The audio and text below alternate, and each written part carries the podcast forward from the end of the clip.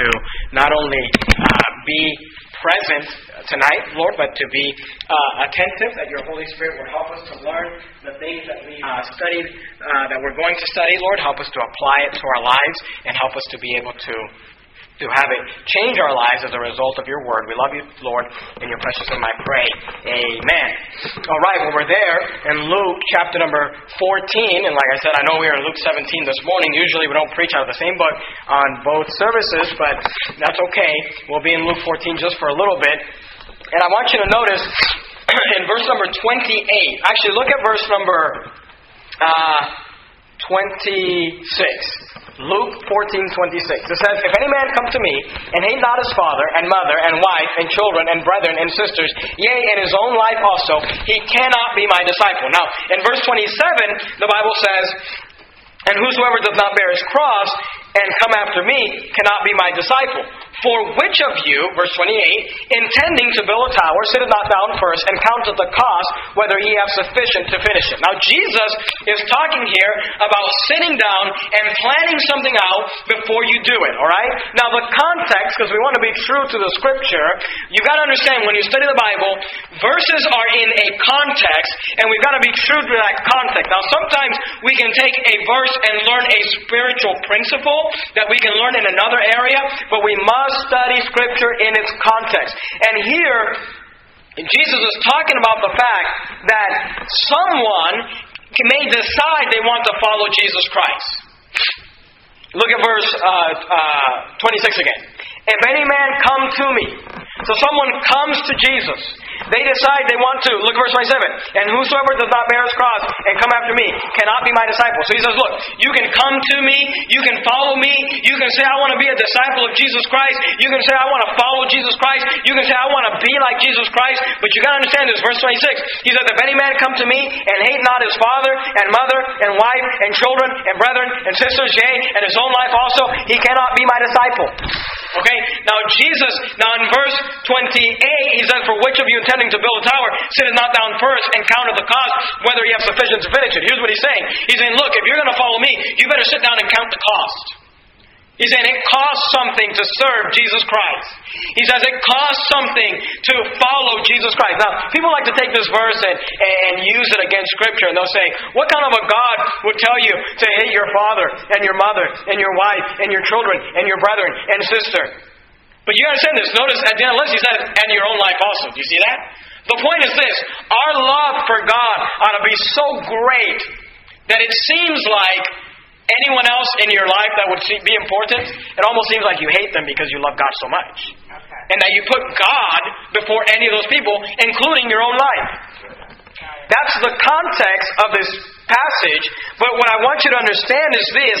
Jesus is teaching here to sit down and plan out your life. Now, tonight we're dealing with the subject of character and finances. You say, what does this have to do with character and finances? Well, we've been going through a series on Sunday nights about character. If you remember, the first sermon in this series was in regards to what is character. And we saw from the Bible that character is self-control, self-denial, self-discipline. We talked about character and habits, breaking bad habits, establishing good habits. We talked about how to develop character in your life. We talked about character and time management last week. Tonight we're talking about character and finances.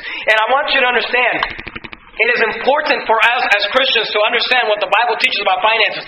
Financial problems are a, the, the number one major reason for stress.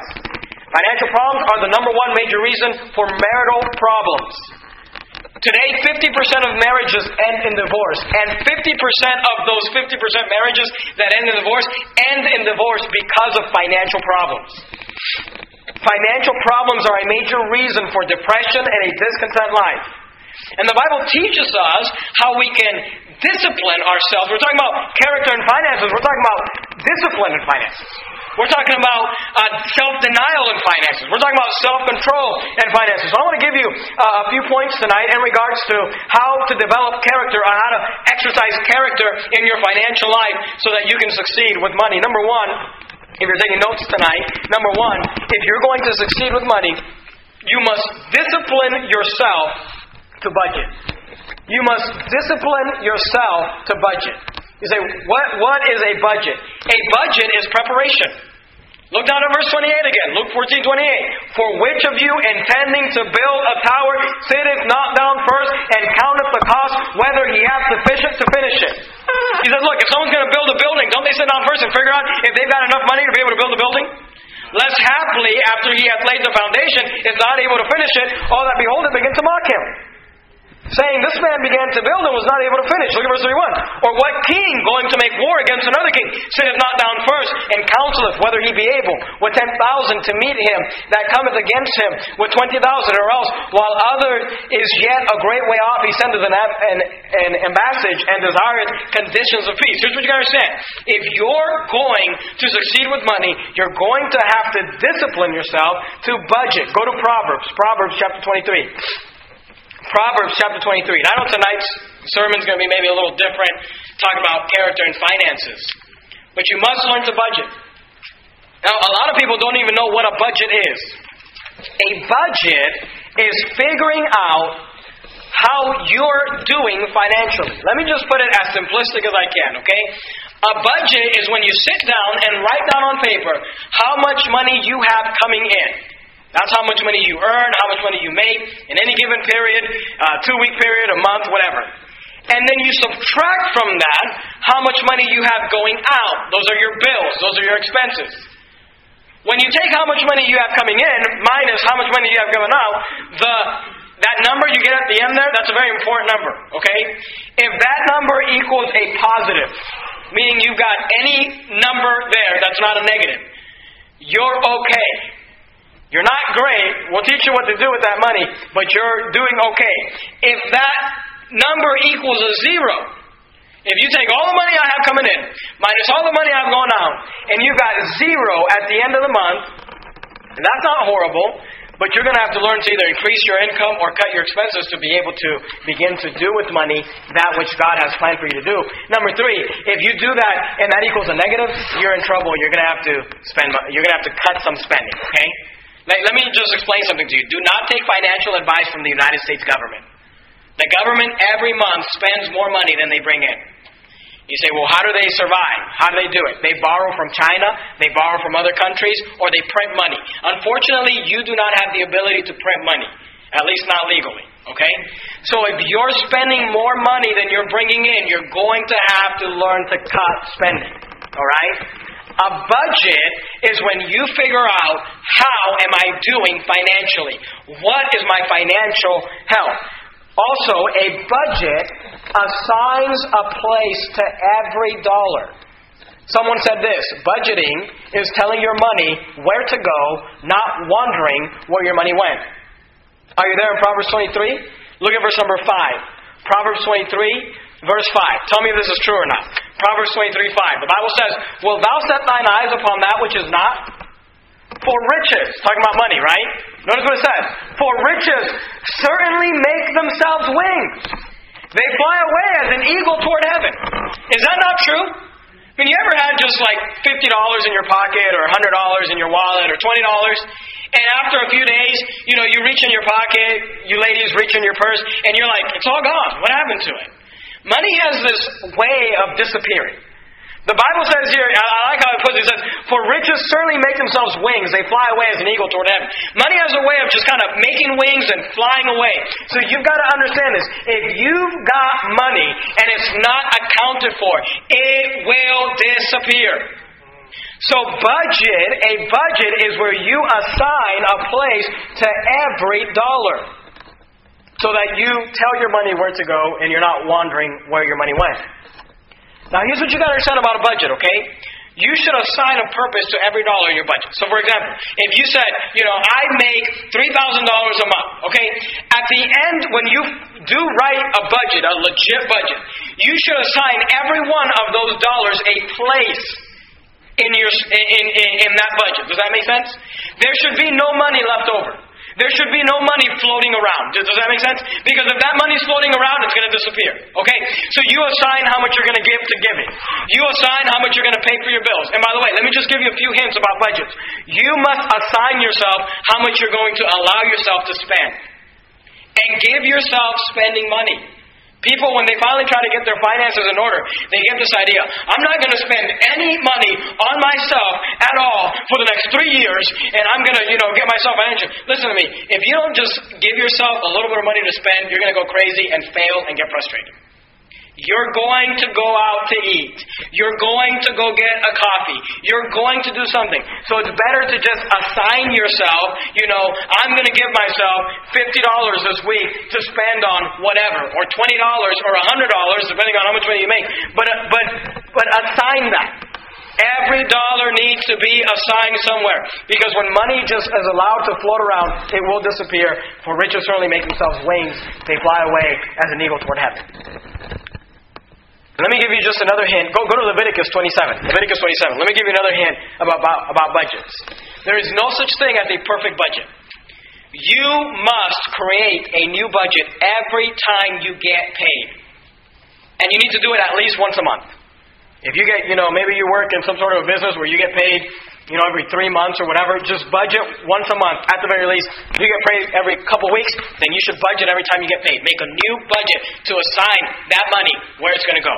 All right? Every month is different. Christmas is going to be different than February. You understand that? Every month is going to be different as far as the spending, as far as the birthday gifts you got to get, as far as what you're going to do. So every month, you can't just write a budget and say, this is a budget I'm going to follow for the rest of the year. You must write a new budget every month and say, okay, I made X amount of dollars this uh, pay period, so for the next two weeks, I'm going to plan out. By the way, people get, you know, people often will say to me like, Pastor, you know, and we try to help people financially, you know, we obviously, we're a church, we try to help people. But oftentimes people say to me, you know, we don't have any groceries, and, and, and I don't get paid again for another five days, could you help us? Now look, I'm willing to help you. If you're ever in that situation, I want to help you out. But you got to understand this, if you put yourself in that position, it's because you're not budgeting your money. You're not planning the amount of time that that money is supposed to last you. So you must sit down and figure out, this money, I'm going to get paid again in two weeks. I'm going to get paid again in one month. I'm going to get paid away again in three months. This money has to last me till then. So you budget. I spent one hundred dollars. Look, I'm telling you, you want to know Pastor Jimenez and Miss Joanne's budget? one hundred fifty dollars for groceries every week as accounted in our budget. Because a family of five, uh, six on the way or whatever, you know, that's how much we spend on groceries. So we budget that amount into our budget. We budget how much money we're going to spend. We budget our tithe.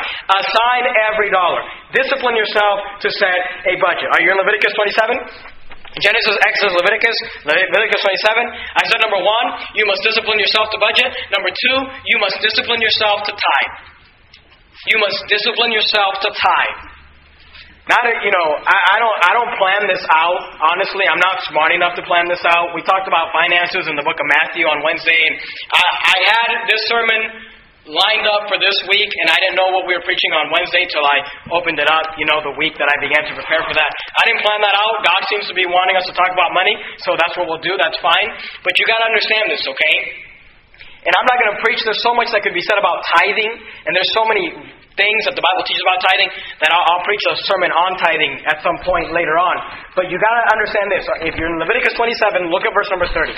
Leviticus twenty-seven, verse number thirty. The Bible says, and all the tithe of the land, whether of the seed of the land or of the fruit of the tree, I want you to notice this. The Bible says, is the Lord's. Do you see that? It is holy unto the Lord. The Bible says all the tithe of the land is the Lord's. You've got to understand this about the tithe. It belongs to God. Amen, Pastor. Go to Matthew twenty-three. Matthew twenty-three. Look at verse number twenty-three. Matthew twenty-three. Verse number twenty-three. We've got to get away from this mentality. We do not give. You do not give. I do not give my tithe to God. When I tithe to God, I am not giving an offering to God. The tithe belongs to God. I am simply returning to Him what already belongs to Him. In Matthew twenty-three, look at verse number twenty-three. This is the Lord Jesus Christ speaking. He says, woe unto you, scribes and Pharisees, hypocrites. Now look what He says. He's talking about the Pharisees, that they're hypocritical, but he mentions something that they did right. Look what he says. For ye pay tithe of mint and anise and cumin, and have omitted the weightier matters of the law, judgment, mercy. Now he's calling them hypocrites because they're paying their tithe, but they've omitted the weightier uh, matters of the law, judgment, mercy, and faith. We saw that on Wednesday night.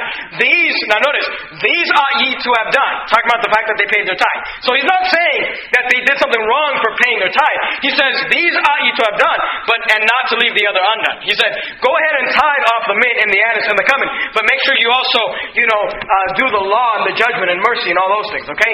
But here's what I want you to see. I like how Jesus says, look at verse twenty-three again, Matthew twenty-three. Woe unto you, scribes and Pharisees, hypocrites, for ye give your tithe. Is that what it says? Notice the word it's used there. For ye pay tithe. You see that? You got to understand this. You don't give your tithe to God. You pay your tithe to God. You owe it to God. It's like a bill that you pay. The Bible does not teach. The Bible says we bring our tithe, we pay our tithe. You are not doing God any favors by giving Him your tithe. It belongs to Him. It is the Lord's. Go to Malachi chapter three. Malachi chapter three. We saw it this morning briefly. We'll see it again. And then I'm going to try to get off the subject of finances for a while, I promise. Malachi chapter three, but we just, we're just there for whatever reason. Malachi chapter three, look at verse number eight. You got to understand this. Do not tithe. Is to not pay the bill you owe to God. And by the way, that's stealing. Malachi chapter three, verse eight. The Bible says, will a man, notice this word, rob God? Now keep your finger there in Malachi, because we're going to leave here, and then we're going to come back to it. The Bible says, will a man rob God? Will a man steal from God? Yet ye have robbed me, but ye say, wherein have we robbed thee? Now notice what he says there, in tithes and offerings. Okay, that teaches us that a tithe is different than an offering. Don't, a tithe is not an offering. A tithe is what you owe God. And by the way, let me just, I'm just trying to explain this to you from Scripture. You have not given an offering until you've tithed. Do you understand that? If, if I owe my mortgage twelve hundred dollars and I send them seven hundred dollars, would it be a, a true statement for me to say, I, I, spend, I send my mortgage an extra seven hundred dollars this month? You say, well, no, you didn't pay the bill. But but I checked on there, seven hundred towards principal. Look, you you can't pay above until you first paid the bill. Does that make sense? Say, I'm going to give an offering to God. But you can't give an offering to God until you first paid the tithe. You can't say, I'm going to give God something when you haven't even paid Him what you owe Him.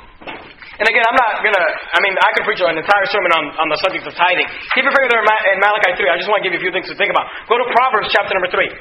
Proverbs chapter three. You say, Pastor Ben, why are you talking about tithing when it comes to finances? Here's why I'm talking about it, okay? You need to understand this about tithing. If you say, if you're sitting there tonight and you're saying in your mind, and by the way, if you're saying this, that's okay. I still like you. I don't have anything against you. You're still my friend. But if you're sitting here tonight saying, Pastor Jimenez, I don't care what you say about tithing. I don't care how many verses you show me. I don't care if they're in the Old Testament and the New Testament. It doesn't matter to me. I am not going to tithe. Okay. If you say that, that's fine. I still like you. You're still my friend. But you need to understand this. I cannot help you financially because you cannot expect to have the blessing of God on your finances while you're robbing God. You understand that? You say, I want God to bless my finances. You're stealing from Him financially. How do you expect to get His blessing? Are you there in Proverbs chapter three? Look at verse nine. You say, well, I'm not going to tithe. We're still friends. I still like you. I'm just telling you, nothing that I say is going to help you. Because God is going to get His tithe out of you whether you like it or not. Proverbs chapter three, look at verse nine. Honor the Lord with thy substance and with thy first fruits of all thine increase. I don't have time to develop it. You can study it out on your own. But that phrase, first fruits, is used interchangeably with the with the, with the tithe. So he's talking about tithing to God. He says, honor the Lord with thy substance, with the first fruits of thine increase. And by the way, it's called the first fruits because you pay God first. When Pastor Jimenez gets paid, you know the first bill I write out is not the mortgage, it's not S M U D, it's not P G and E, it's not the, the internet, it's my payment to God. I make sure God gets paid first. If there's someone that's not going to get paid in my budget, it, it, you know, let it be S M U D. And I, and I think Christians ought to pay their bills, don't get me wrong, but I'm saying you pay God first. You don't give God your leftovers. But look at Proverbs three nine. Honor the Lord with thy substance, and with the first fruits of all thine increase. Look at verse ten. So shall. Do you see those words? Why does it say so shall? Because verse nine says you're honoring God with your substance, with the first fruits of an increase. Verse ten, so shall thy barns be filled with plenty, and thy presses shall burst out with new wine. God says, look, I'll bless you financially if you obey me and do what I said. But you got to honor Him. Go back to Malachi. We're, we're going to get off this subject of tithing in a second, but I just need you to see these things. Go back to Malachi chapter three. You cannot expect God's blessing on your finances while you're stealing from God. Malachi chapter number three. Look at verse eight again. Malachi chapter three. Will a man rob God? Yeah, you have robbed me, but you say, wherein have you robbed me? In tithes and offerings. Look at verse number ten. I'm sorry, verse nine. Look, look at what the Bible says. Ye are cursed with a curse. Why? For ye have robbed me, even the whole nation. Look, I can teach you all about budgeting. I can teach you all about getting out of debt. I can teach you all about saving. I can teach you all that thing. But if you're a Christian and you're stealing from God, don't expect God's blessing on your finances, period. Say, well, that's not fair. The world doesn't have to tithe. Yeah, but guess what? When you became a servant of Jesus Christ, you now live your life under different rules. Amen. We don't play the same game they do. The world can cheat and lie and steal and become rich. And you say, well, it's not fair. Well, guess what? They're going to die and go to hell. But we play by the rules of God. The Bible says you will reap what you sow. And if you're stealing from God, you know what? You know why I don't steal from God? Because I want to make sure God doesn't have somebody steal from me.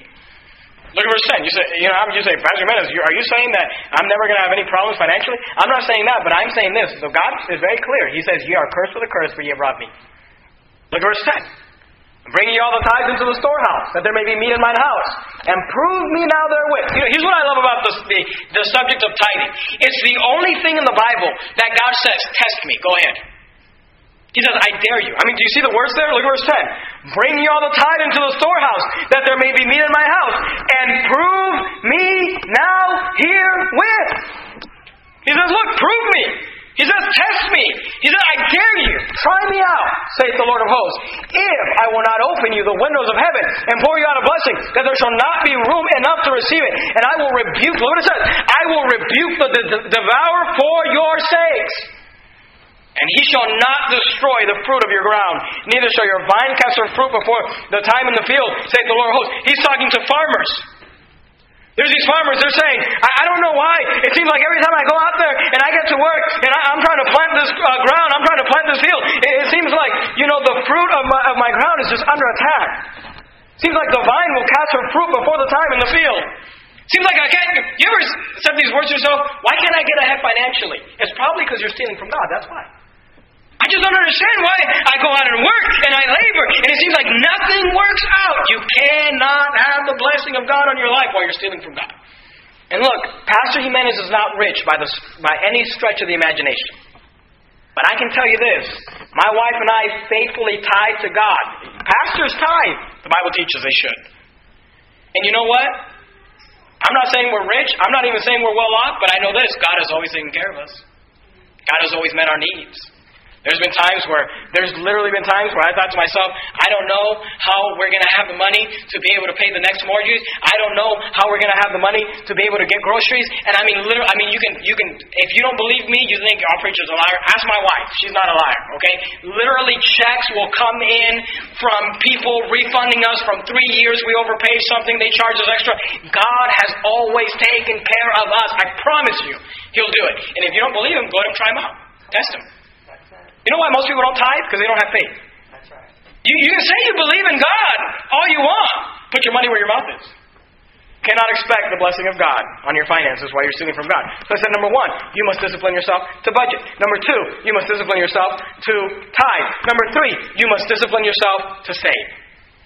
You must discipline yourself to save. Go back to Proverbs twenty-two. Proverbs twenty-two. I preach a sermon like this every once a year at least, maybe a couple times a year. I don't know that this is true tonight, but the last two times I preached a sermon along these lines, the last two times I've had a certified accountant be in the service as a first-time visitor, both times. And both certified account, accountants in several times came up to me after the service, they both said the same thing. Everything you said is absolutely right. And you know what I said? I know, because I got it from the Bible. I don't need an accountant to tell me that the Bible is true, but it's always nice when they do. Proverbs twenty-two, look at verse three. Proverbs twenty-two, look at verse three. A prudent man The word prudent means acting with or showing care and thought for the future. Remember last week we talked about character and time management, and we talked about long time or long-term perspective. People with character look ahead in life. People that succeed in life look ahead many, many years ahead. As Christians, we ought to look into eternity and see the things that matter for God. Okay, Proverbs twenty-two three says, a prudent man, a man who is acting or showing care or thought for the future. Look what it says, foreseeth evil. A prudent man looks ahead and sees, wow, there are problems coming up in the future. So what does he do? He hides himself. But the simple, now I don't have time to develop this, but if you study the word simple out in the Bible, you'll know what you find it means. And excuse me if you think this is bad language, but the word simple means stupid. That's what it means. The dumb person, the stupid people pass on and are punished. Here's what he's saying. A prudent man looks ahead and says, there's evil up there. There's a problem up there. I, I better foresee up there, and I better prepare. I'm going to hide myself. I'm going to do something to make sure that I don't get punished with what's coming up there. But a simple person just says, no big deal. I'm just going to go through life, not thinking ahead, not looking at what's coming up ahead in my future, and they're going to go and they're going to get punished. You must discipline yourself to save money. Why? Because you got to understand this. Saving is the only way to accumulate wealth for yourself financially. See, the reason you don't save, you know why most people don't save? Is because they're not thinking ahead. Some of you need to be thinking, you know, I, I am twenty-eight years old. I don't like to say that often because some, some of you think, I don't need a young pastor. Paul said, let no man despise thy youth. So there. But you know what? I'm twenty-eight years old. And you know that Pastor Jimenez, being twenty-eight years old, and his twenty-eight-year-old wife are right now thinking financially about their retirement? You know why? Because when people look ahead in life, that's where they're prepared for financially. You need to start thinking ahead and realizing that the things you're spending money on right now are not as important as the things that you're going to need when you don't have the ability to work. If you live long enough, you're going to get to the place where you cannot do the same work you're doing now. Start thinking of the future. Start being wise. Start being prudent. Go to Proverbs nineteen. Look at verse fourteen. Saving is the only way to accumulate wealth. You say, I don't, should you be preaching about accumulating wealth? We're going to talk about it at the end of the sermon, but you've got to understand this. The Bible says the love of money is the root of all evil. The Bible does not say that money is the root of all evil. There is nothing wrong with you having money. There is something wrong with you loving money. But accumulating wealth is a good thing. Are you there in Proverbs nineteen? Look at verse fourteen. Proverbs nineteen, verse fourteen. Tell me this is wrong when the Bible says, house and riches are the inheritance of fathers, and a prudent wife is from the Lord. The Bible says, look, your goal in life ought to be that when you die, you are able to leave, leave uh, houses and riches for your children and your grandchildren. Thank you, Pastor. Then, well, why don't most people not do that? Because they're not thinking ahead. They're living right now. Now, let me just give you some advice in regards to saving financially. You need to discipline yourself to live off of eighty percent of what you make. You understand that? You need to figure out, I make X amount of dollars every month.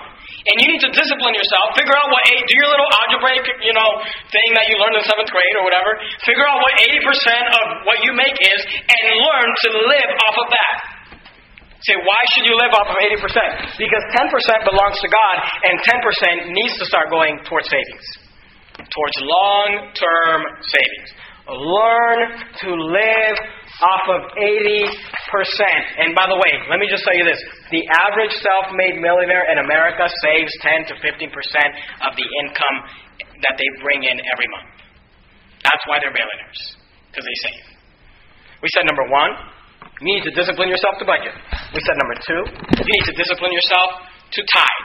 We said number three, you need to discipline yourself to save. Number four, you need to discipline yourself to get out of debt. You need to discipline yourself to get out of debt. Debt is a negative thing. Our society has taught us in America that that's a good thing. Everybody runs around thinking, you know, credit is a good thing. Let me tell you something. Pastor Ben has good credit. My wife has, we have good credit. But You need to understand this. Your goal is to have no credit. You, you understand that? Your, your goal should be to have no debt. Are you there in Proverbs still? Go to Proverbs twenty-two. Look at verse seven. Proverbs twenty-two, verse seven. The Bible speaks negatively about debt.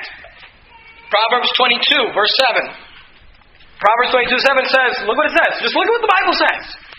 The rich ruleth over the poor. Now notice this. And the borrower is servant to the lender. The Bible, see, that makes you a servant.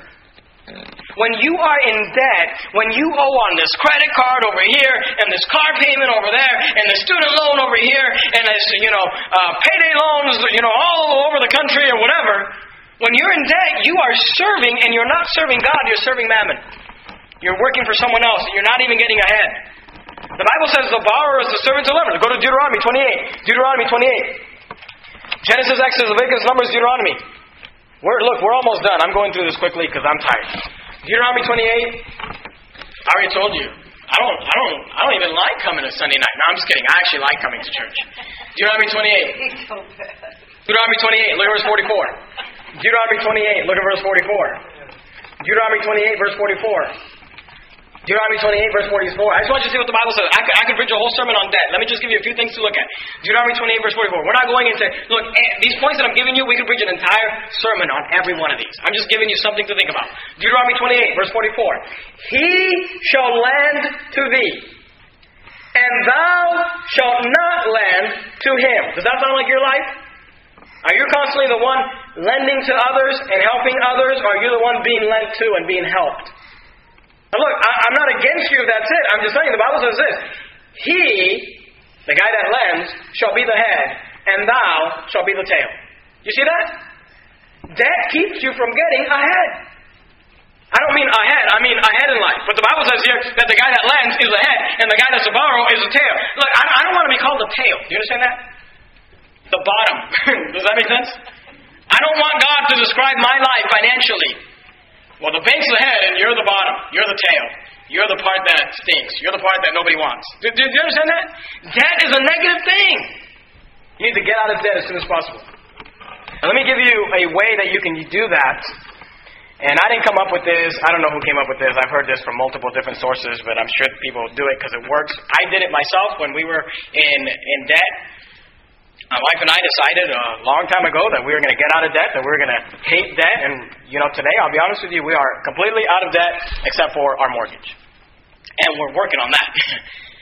But I, I, I want to explain to you how we did it. I didn't come up with this. I learned this from someone. I've seen it multiple places. But let me give you a few things to think about. To get out of debt as soon as possible, you... You can use what's called the snowball system to get out of debt, okay? The snowball system. I'm trying to explain this to you as quickly as I can. Let me just, uh, um, let me give you an example of an of a average uh, person, okay? Um, let, let's just say, let, let's just hypothetically say there's an individual, okay? What you need to do is you need to sit down and figure out what are all your debts? What is everything you owe, okay? So let's take our hypothetical person here, Mister I'm in debt and not getting ahead in life, okay? And he sits down and begins to write down everything he owes. So maybe he writes out MasterCard, okay? And he's got a balance of five hundred dollars, and, and he writes out, I've got a promotional interest rate of one point nine nine percent, and I've got a minimum payment of fifteen dollars I got to make on that, okay? And maybe he writes out, I've got a Visa credit card with a balance of eight thousand dollars and an interest of seven point five percent. And the minimum payment is twenty-five dollars. And maybe he says, I've got a car loan. The balance is seventeen thousand dollars. The interest is six percent. The minimum payment is two hundred fifty dollars. I've got a student loan. The balance is five thousand dollars. The interest is three percent. The minimum payment is one hundred dollars. And I've got a mortgage. A balance of one hundred eighty thousand dollars. An interest of four point five percent. A minimum payment of twelve hundred dollars. Okay, you sit down and you figure out, you say, man, that person seems like they're in a lot of debt. According to C N N Money, in two thousand twelve, the average American household with at least one credit card has nearly fifteen thousand nine hundred fifty dollars in credit card debt, not counting their cars and their mortgage. That's a pretty accurate look at society. If you were honest, many of you would probably say, yeah, that's me. Okay, here's what you do. Number one, you write down all your debts. Everything you owe. The interest rate, the minimum payments, how much you owe. Now here's what you understand. You have to pay every bill. Pay, make the minimum payment. The Bible says the wicked borroweth and payeth not again. You got to pay your bills. The Bible says It's a good testimony for you to pay your bills. But here's what you do. You begin to send the minimum payment to all your bills, okay?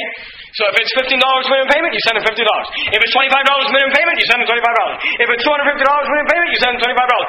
two hundred fifty dollars. If it's one hundred dollars minimum payment, you send them one hundred dollars. If it's four hundred dollars payment, you send the minimum payment to everybody to keep everybody happy, all right? Then here's what you do. You put your finances, your debt, in a list of priorities. Now here's why you got to do it. You want to do it from the highest interest to the lowest interest. Okay? Because you want to pay your highest interest first because those are the people that are charging you the most. Does that make sense? Now there are two exceptions to that. And you don't have to do this, but I think this is smart. The smallest balance, and I know I'm talking fast and just hopefully somebody's getting this or writing it down or listening to it on the internet. But the smallest balance should always be the first thing you endeavor to pay off. Even if the interest rate is not the highest, just whatever's the smallest balance. You've got a credit card, you owe five hundred dollars, just, just set out to, to, to pay that one off first, okay? Even if it's not the highest interest rate. You say, why do you do that? Because it gives you a quick win. You understand that? It, it allows you to kind of get something out of the way and you feel like, man, I did it. And now you're ready to do the other ones. Other than that, line everything up, highest interest first to the lowest interest, and always have your mortgage be the last thing you pay off, even if it's a lower interest, just because it's going to be the biggest thing. So always have your mortgage be the last thing. Okay, are you still with me? Now here's what you do. You put your debts in priority by paying the ones which have the highest interest first. You take the debt with the highest interest, and you take your budget that you figured out. Let's say you did your budget, right? And you figured out, you didn't know this. You thought you were all broke and didn't have any money, but when you sat down and you figured out, I've got X amount of dollars coming in, I've got X amount of dollars going out in bills, I gave myself thirty dollars a week to spend on little things here and there, and at the end of the thing, I've got fifty dollars. Now look, that fifty dollars is not party money, because you got to assign every dollar in your budget, right? So you take that fifty dollars and you say, I'm going to put that money towards paying off my debt. So here's what you do, okay? Let's say you take your fifty dollars a month. You've got extra at the end of the month, right? You begin to pay off that five hundred dollars credit card, right? Okay, that credit card has a fifteen dollars payment. So here's what you do. You send fifty dollars plus the fifty dollars plus the fifteen dollars. So now you have sixty-five dollars that you're paying towards that credit card every month. And if it's a five hundred dollars credit card, you're going to knock that out in a few months. Okay? Does that make sense? You with me? Once you pay that credit card off, guess what? Now you have fifty dollars every month. Plus the fifteen dollars you were paying to that credit card. Does that make sense? You say, Pastor Jimenez, do I now take that sixty-five dollars and party with it? No, you don't. Here's what you do. Now you take that sixty-five dollars, which was the fifty dollars you started with, plus the fifteen dollars you were sending to the master credit card. Now you send that sixty-five dollars on top of the minimum payment to the ma- uh, to the Visa card. Remember the Visa card? The Visa card had a uh, minimum payment of twenty-five dollars. So now you're sending fifty, which was your extra money, plus fifteen, which was your MasterCard, plus twenty-five, which was your Visa. I hope some of you are getting this. That's ninety dollars that you're not, I'm trying to give you an example, a real life example. That's ninety dollars that you're not going to begin to throw at that Visa card every month until you pay that thing off. And when you pay that thing off, guess how much money you've got now? You've got the fifty dollars you first started with from, from the beginning. You've got the money from the MasterCard, which was fifteen dollars. You got the money from the Visa card, which was twenty-five dollars. You've got you've got ninety free dollars here. What do I do with this, Pastor Jimenez? You don't party with it. It's going to be a long time before you go to a party, okay? Here's what you do. You take that ninety dollars, you throw that towards your, what's your next payment? Your your car. In this situation, you've got a car payment, right? Your car payment is two hundred fifty dollars. You throw ninety dollars on top of that. Now you're paying three hundred ten dollars towards your debt. You pay three hundred dollars, and by the way, you got to understand this. When you pay above, the the interest eats up your payment. When you send your minimum payment, more than half of it goes towards your interest. It doesn't do anything. But when you send money above your minimum payment, all that money goes to pay down your debt. Pay down your debt. You pay three hundred ten dollars towards your car. You pay off that car. You have a car that's debt-free. Guess what? Now you have three hundred ten dollars free money every month. Pastor Jimenez, can we party now with it? No. Now you take three hundred ten dollars and put that towards the next bill. Whatever it was. Your student loan. Your student loan was a one hundred dollars minimum payment, but now you got three hundred ten dollars. You can put above that three hundred dollars, above that one hundred dollars, you got four hundred ten dollars. You see, this is a snowball effect. It starts slow, but you begin to get momentum, and you begin to pay off that quickly because you are disciplining yourself not to just let money float around and get spent over here and it gets spent over there, but you're taking that money and you are focusing it on your debt, and you're getting yourself out of debt. And one day, you'll you'll be done, and you'll say, wow, I don't owe on anything. Let me tell you something. A card feels nicer when you own it. When you, when it belongs to you, it doesn't belong to the bank, it feels nicer to drive it. And you begin to pay off your debt, you get rid of that stuff. And look, it brings you out of bondage because the borrower is lender, is servant to the lender, is what the Bible says. So we said number one, discipline yourself to budget. We said number two, you discipline yourself to tithe. We said number three, you discipline yourself to save. We said number four, you discipline yourself to get out of debt. Number five, you must discipline yourself to live within your means. Go to First Timothy chapter number six. First Timothy chapter number six. Do you know why when I get up here and I say, you need to tithe ten percent, you need to save ten percent, you need to figure out what extra money you've got and start paying towards that debt and getting those debts paid off so you can not be in bondage to the bank. You know, I, when I say that, some people go, that's impossible. I don't think I can do that. Here's why. Because the average American spends all of, if not more money than they make. You've got to discipline yourself to live within your means.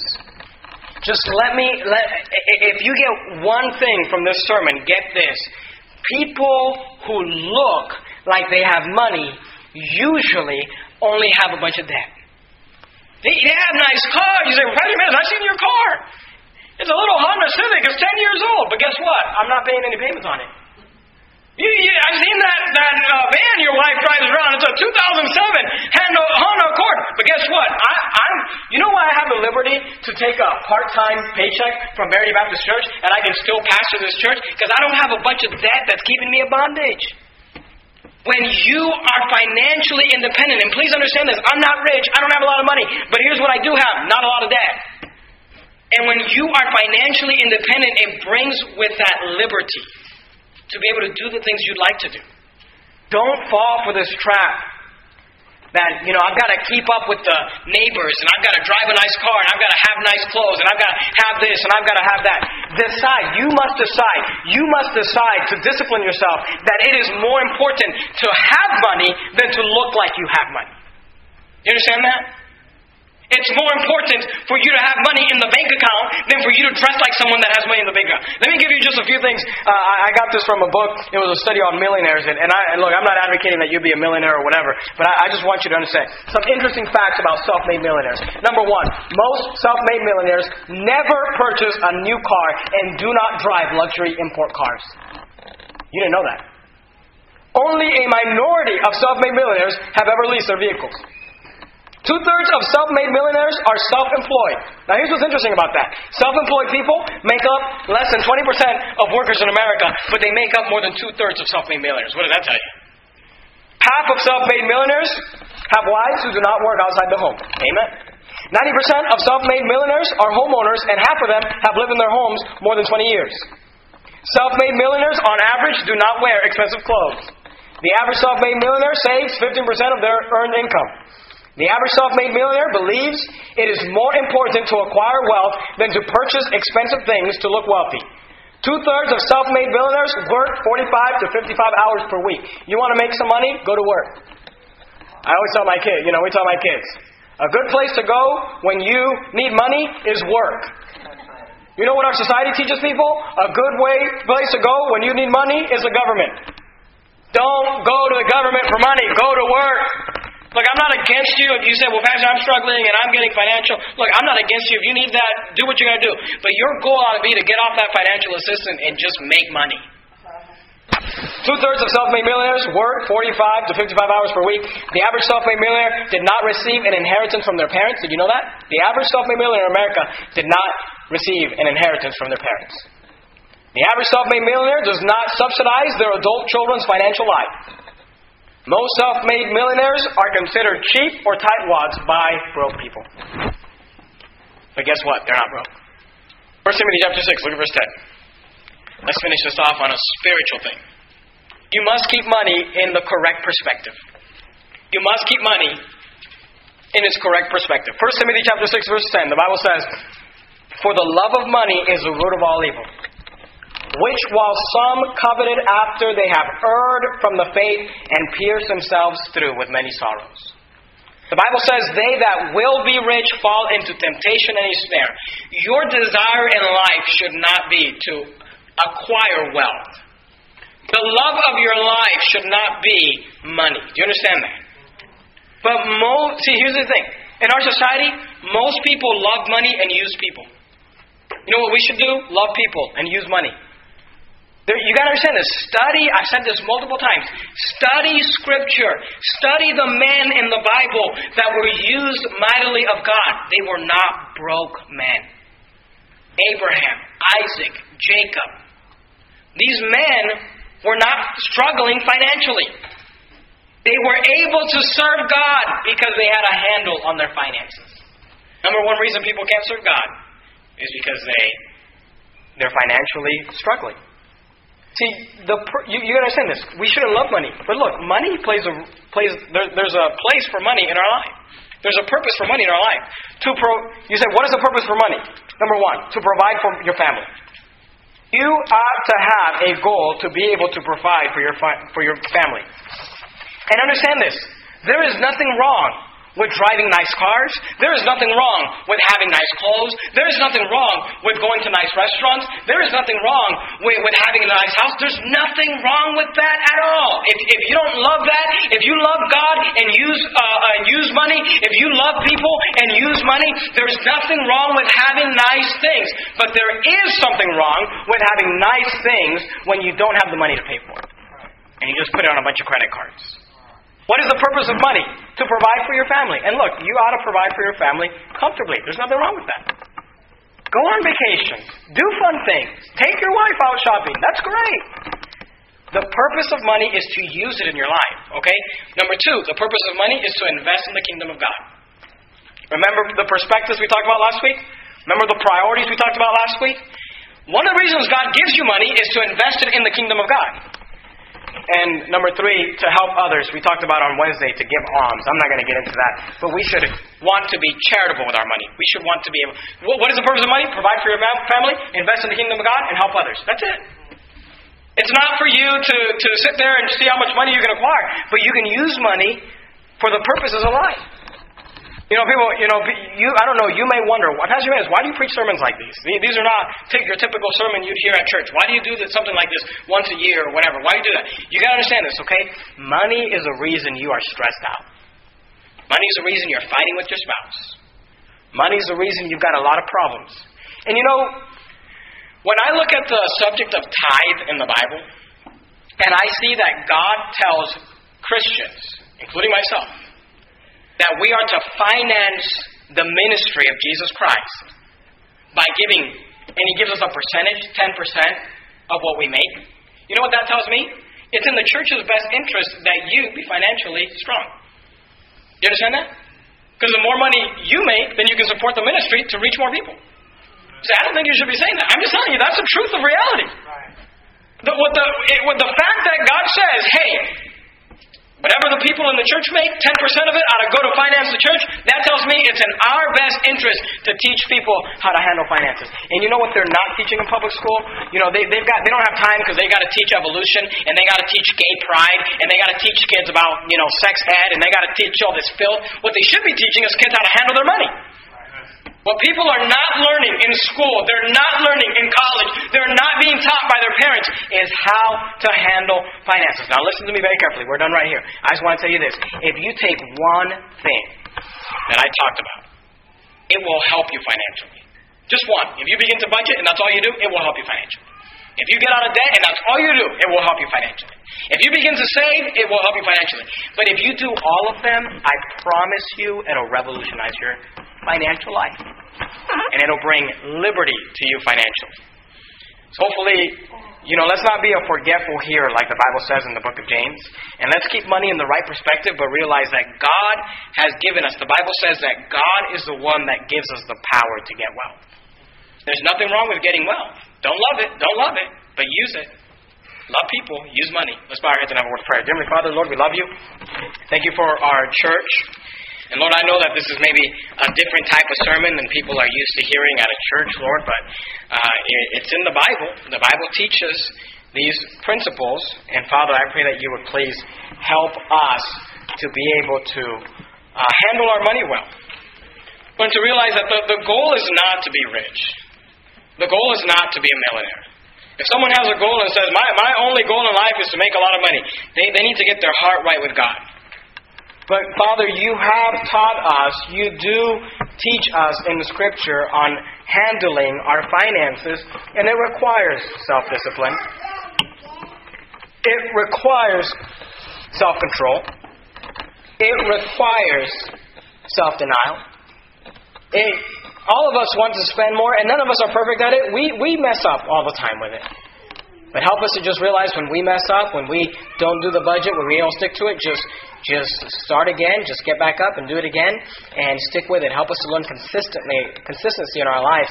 Help us, Lord, to be prudent people that are looking ahead, not just taking every day by day, but just looking ahead and realizing, okay, what am I going to do twenty, thirty, forty years from now? Help us to prepare for those days. Help us to honor you with our finances. The Bible says, where your treasure is, there will your heart be also. God talks so much about finances. Father, you talk so much about finances because often the way we handle our money proves our heart and proves our love for you. We love you, Father. In your precious name I pray. Amen.